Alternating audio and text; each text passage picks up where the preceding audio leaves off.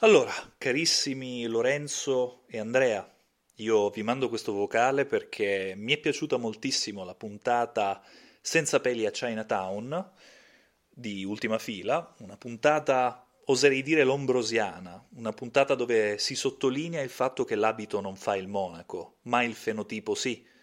E quindi mi trovo a condividere con voi un aneddoto che può arricchire così la casistica e aggiungerla a quella dei dei surfisti biondi e pompati, secondo me, se una persona ha i tratti un po' vampireschi, un po' sa, la pelle eh, magari fototipo 1, molto bianca, molto chiara, eh, i capelli neri, gli occhi azzurri e la faccia un po' smagrita, ecco c'è buona probabilità che questa persona possa essere un ottimo cantante metal.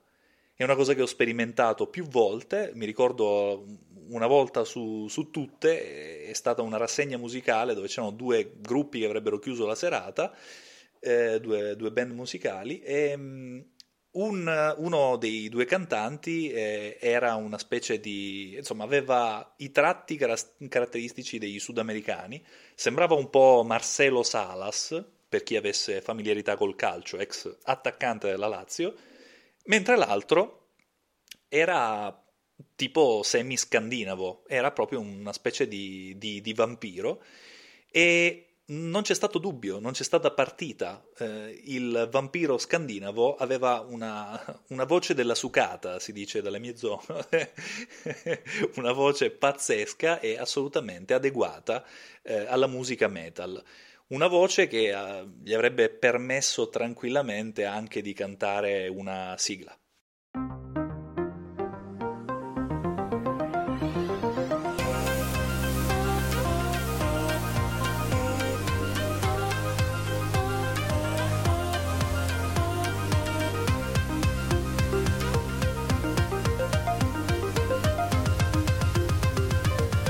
Siamo quelli dell'ultima fila.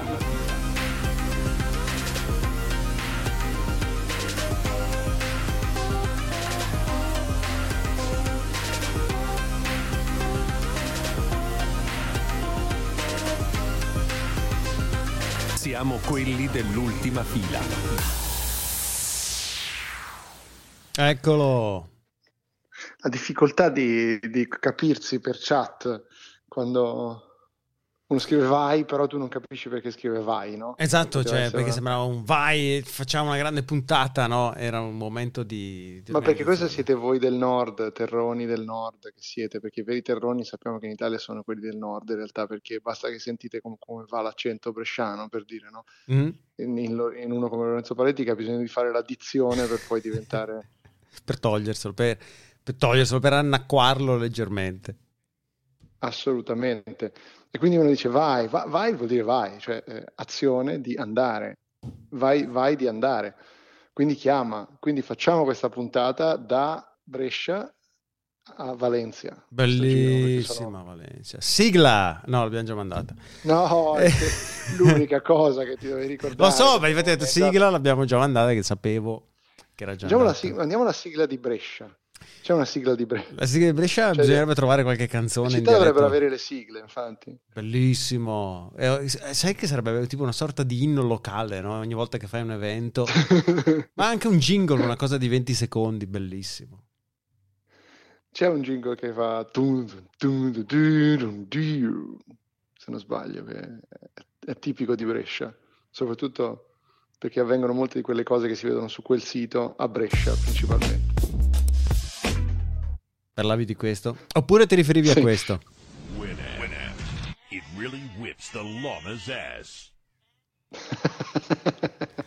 quanti ricordi Lorenzo, quanti ricordi. I nostri ascoltatori non so se ricordano o a, a, loro volta che cosa sia questo jingle che hai appena fatto, fatto andare. Fallo risentire, fallo risentire in tutta la sua potenza. Winner. Winner. It really whips the llama's ass e ci, ci, ci, data in qualche modo no? eh, riconoscere questo audio. Secondo me, vabbè, molti ascoltatori lo, lo, lo riconosceranno se, sono, se, non sono giovanissimi, se non sono cresciuti con Spotify e quei servizi esatto, se non corrotti. sono cresciuti con lo stream, quei, quei maledetti amici di Joe Rogan. Ma su questa cosa di Joe Rogan parleremo fra un secondo. Prima di arrivarci, però, eh, volevo chiederti appunto di spiegare che cosa abbiamo fatto sentire per i più giovani, perché noi abbiamo un pubblico principalmente di giovani, di giovanissimi, di generazione Z che ci ascoltano. no? Quindi Allora, quando noi eravamo, quando noi avevamo la vostra età, eh, eravamo soliti ascoltare musica, soprattutto il Nepori, scaricata illegalmente da piattaforme come Emule, Napster, eh, Lime, Esatto, sì, co- sì. come si chiamava quell'altro? LimeWire, LimeWire. LimeWire. E, e questa musica che tu scaricavi erano dei, dei file MP3, era un'epoca in cui non so se VLC già c'era o se c'era non era, non era particolarmente utilizzato. Fatto sta che tu questi MP3 te li ascoltavi inevitabilmente all'interno di un software chiamato Winamp, il cui logo era un quadrato ruotato di 45 gradi trafitto. Con un fulmine, Da un trafitto da fulmine. un fulmine. E, Quasi a voler simboleggiare che Zeus approvasse quel software. e aveva di carino nessuna- che ti potevi ragione, fare... se ci pensi, no? Eh, C'è nessuna ragione per cui un software musicale avesse un flash come Po- potenza, potenza, potenza assoluta. Potenza assoluta per fare le playlist, skin personalizzabili per cui potevi avere il tuo player come volevi, potevi rimpicciolirlo e metterlo in un angolo per cui ti mh, eh, aveva tutte queste funzioni di eh, accessibilità assolutamente. e aveva un jingle, se non ricordo male era un file che, ti veniv- che sc- scaricavi inevitabilmente insieme al, al player al software. che eh, appunto diceva Winamp. It really whips the llama's ass. dove dice Winamp it really whips the llama's ass cioè D- davvero frusta il culo del lama. esatto Per qualche, davvero frusta per il qualche culo. ragione. Cioè, sì, esatto. Frusta per davvero il culo del lama. Che se, se ci pensi non, non vuol dire nulla. Non so la storia che, ci, che c'è dietro, però è rimasto proprio eh, così, diciamo, stampato nei nostri cervelli. Appena lo senti, boom, Winamp, storie di skin diverse. Io ce l'avevo tu, ce n'era una tutta nera, poi ce n'era una tutta alien, eh, che sembrava una, una skin di alien. È incredibile, incredibile, sì, è un periodo che non tornerà mai più. Adesso invece abbiamo Spotify che alla musica preferisce giustamente i 100 milioni che deve dare a Joe Rogan. Su questo, su questo tema tu cosa ne pensi? Perché so che tu sei comunque un sostenitore di, dei- di- soprattutto del dottor Robert Malone e degli anti-vaxxer, quindi cosa, cosa ne pensi? no secondo me Spotify dovrebbe allora facciamo il contesto Joe Rogan ha il podcast più ascoltato al mondo Spotify ha pagato una barca di soldi Joe Rogan per avere i suoi podcast in esclusiva su Spotify e S- Joe Rogan mantiene indipendenza editoriale, cioè lui fa le puntate che vuole, le pubblica come vuole e Spotify dice noi le sentiamo quando le sentite anche voi, non, non ce l'abbiamo in mano prima. Noi non siamo, loro dicono, eh, editori di Rogan, non abbiamo il potere di Mhm. Modificare quello. Però sulla copertina del Joe Rogan podcast, The Joe Rogan Experience, c'è il marchio di Spotify. Joe Quindi Rogan... è sostanzialmente è endorse, no? Quindi c'è un endorsement di Spotify, visto che comunque gli hanno pagato centinaia di, di decine di milioni.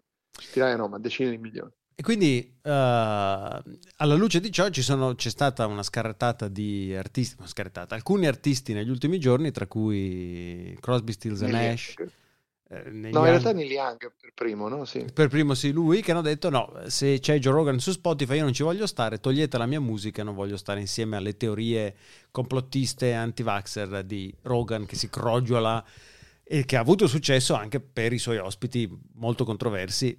Io- per me è un piacere ascoltare Rogan. Secondo me Spotify dovrebbe dirlo apertamente, fine, con Rogan facciamo i numeri, potete non condividere quello che dice, ma eh, cosa me ne frega? L'unico problema che io trovo in tutto questo è che appunto ognuno poi è libero di fare la propria scelta, Neil Young dalla sua parte fa giustamente la sua scelta, è che un servizio musicale quando preferisce Joe Rogan per quello che rappresenta alla musica di uno dei più grandi della storia della musica, sta facendo una scelta di campo abbastanza chiara che ci dimostra che Spotify non è un cazzo di servizio musicale. Spotify è una multimedia company, è una media company che come Facebook non vuole ah, prendersi le responsabilità di essere una media company e quindi tutto quello che viene dalla merda che pubblica, perché se pubblichi della merda devi anche essere responsabile della merda. Cioè, Sì, se tu metti il tuo marchio su un podcast in cui parla il dottor Robert Malone, eh, hai messo il tuo marchio sul podcast cui parla uno dei più beceri e intellettualmente disonesti sostenitori delle, della causa antivaccinista. Uno che peraltro è pure vaccinato, eh, ricordo anche per chi fosse eh, andasse un attimo a sfrucugliare, cioè questo è un tipico eh, noi ce abbiamo tanti questi personaggi in Italia, no? però lui è proprio un dottore, quindi eh, è un montagnier senza la demenza senile praticamente.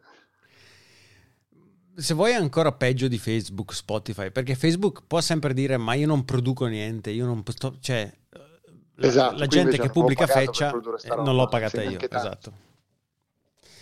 E Joe Rogan, Joe Rogan, è un personaggio molto interessante. L'ho sentito definire un Cruciani americano da gente che evidentemente no. non ascolta Cruciani. Eh, esatto. Eh, probabilmente perché, perché, evidentemente significa che non, non nota minimamente il tipo di lavoro che fa Cruciani. Però al di là di quello, no, è un tipo completamente diverso. Eh, però allora, diciamo, è anche genuinamente interessato all'idea, voglio sentire tutte le campane, lo posso anche capire. Sì, sì, sì, ma è, è una visione molto americana, libertaria. Il problema sono le conseguenze di quello che fa, perché leggevo giusto appunto oggi un interessantissimo uh, thread su Twitter dove si debunkava ogni singola cosa che il dottor uh, Malone ha detto nel suo podcast e lui con altri, no? con altri anche con Elon Musk, quello per capirci dove Elon Musk ha fumato l'erba in diretta, mm, no? quello esatto. famoso, quel podcast lì.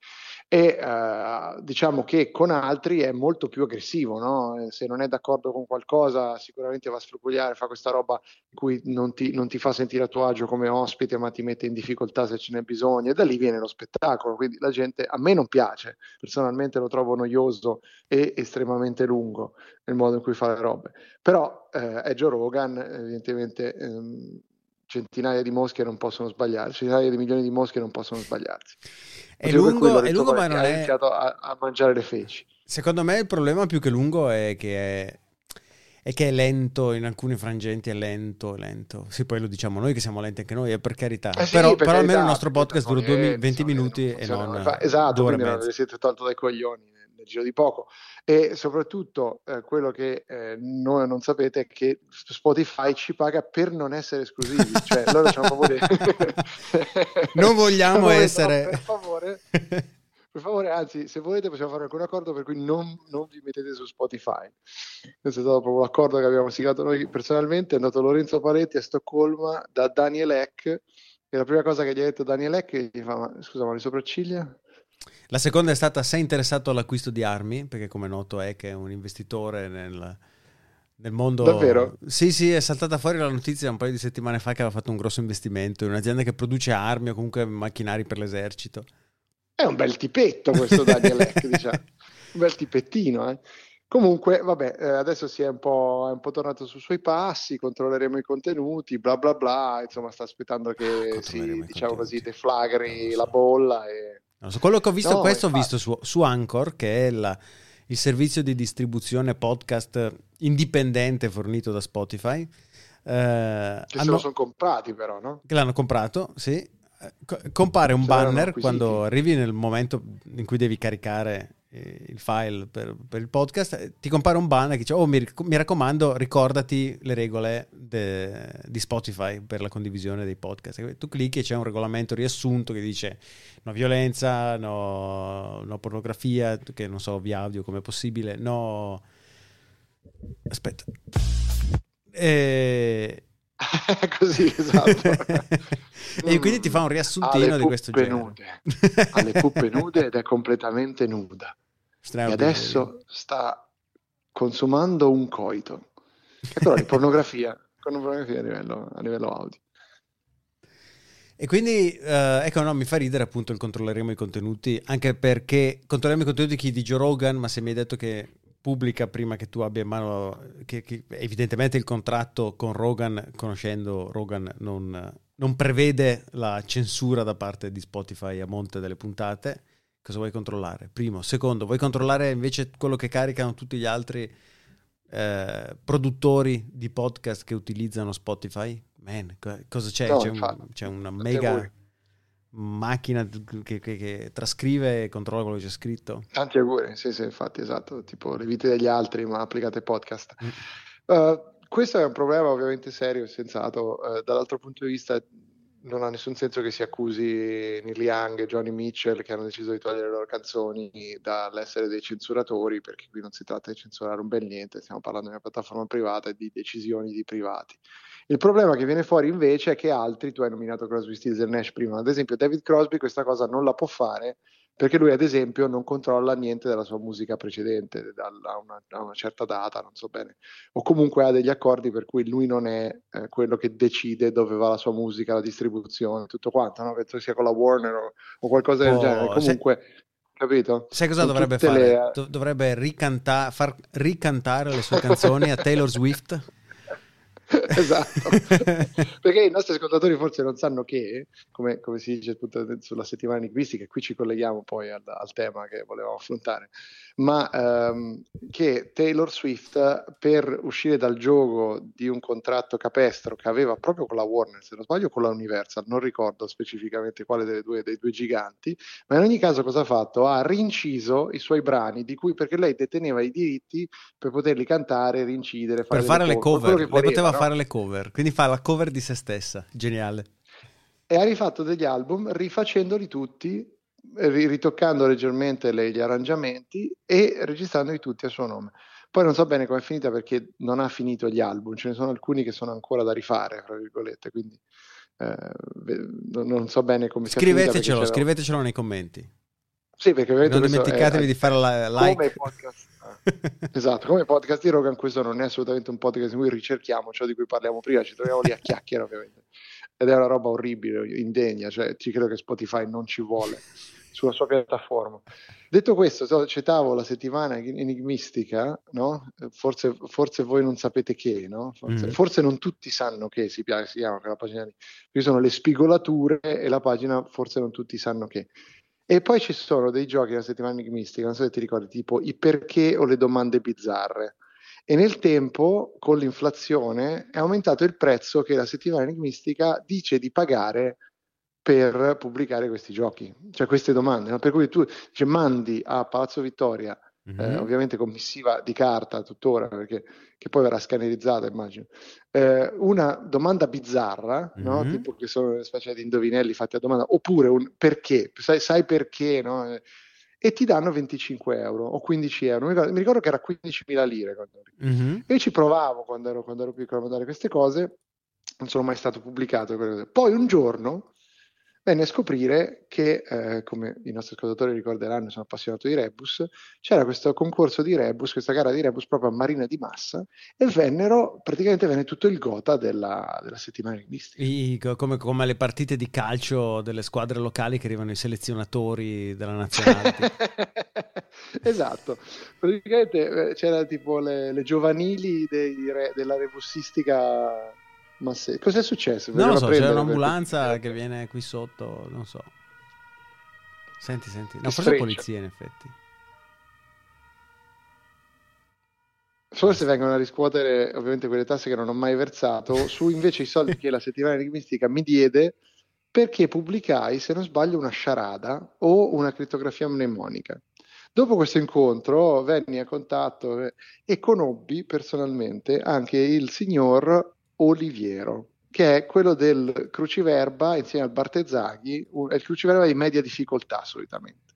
Quindi un cruciverbista un cruciverbista. Ricordo questo particolare che poi mi, mi, invitò a mandargli dei cruciverba fatti da me, io li facevo a mano, mm-hmm. cioè non è che utilizzavo dei software, Ventirosi usano i software, tutto. però anche loro lui mi diceva che comunque la maggior parte magari delle strutture le studiava al software, però poi le facevano a mano. Mm-hmm. E eh, ricordo che in questo cruciverba ci misi un botto di tempo a fargli, lo mandai e mi dice molto bravo, però ci sono un paio di parole che non andrebbero bene, fra cui, fra cui la parola che non andava bene mm-hmm. era culate- culatello.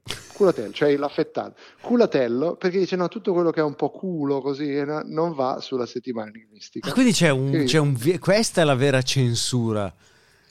L'impossibilità, altro che, che niliano. Poi dice come funziona la pornografia audio, così, culatello.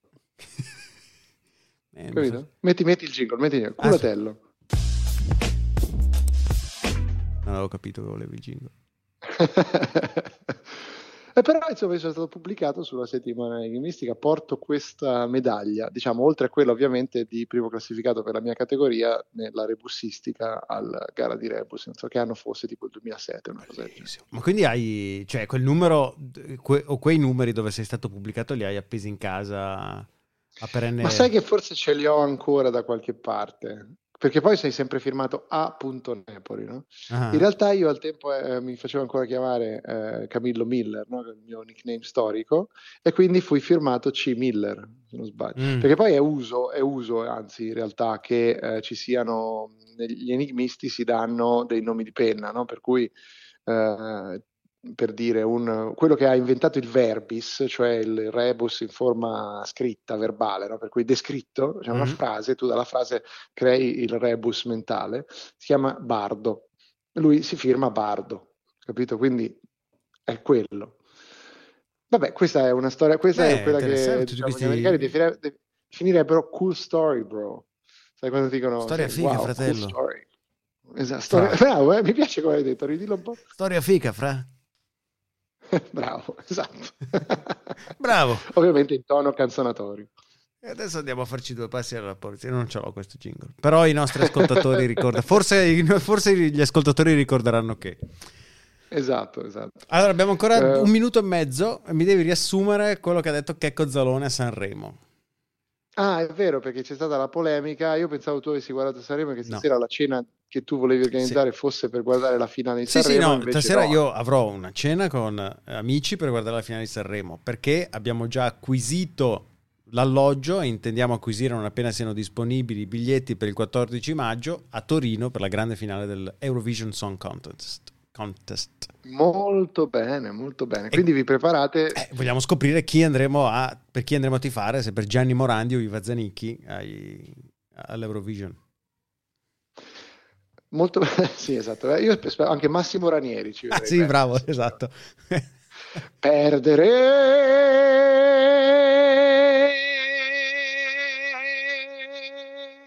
No, guarda, ho visto solo un pezzettino ieri sera.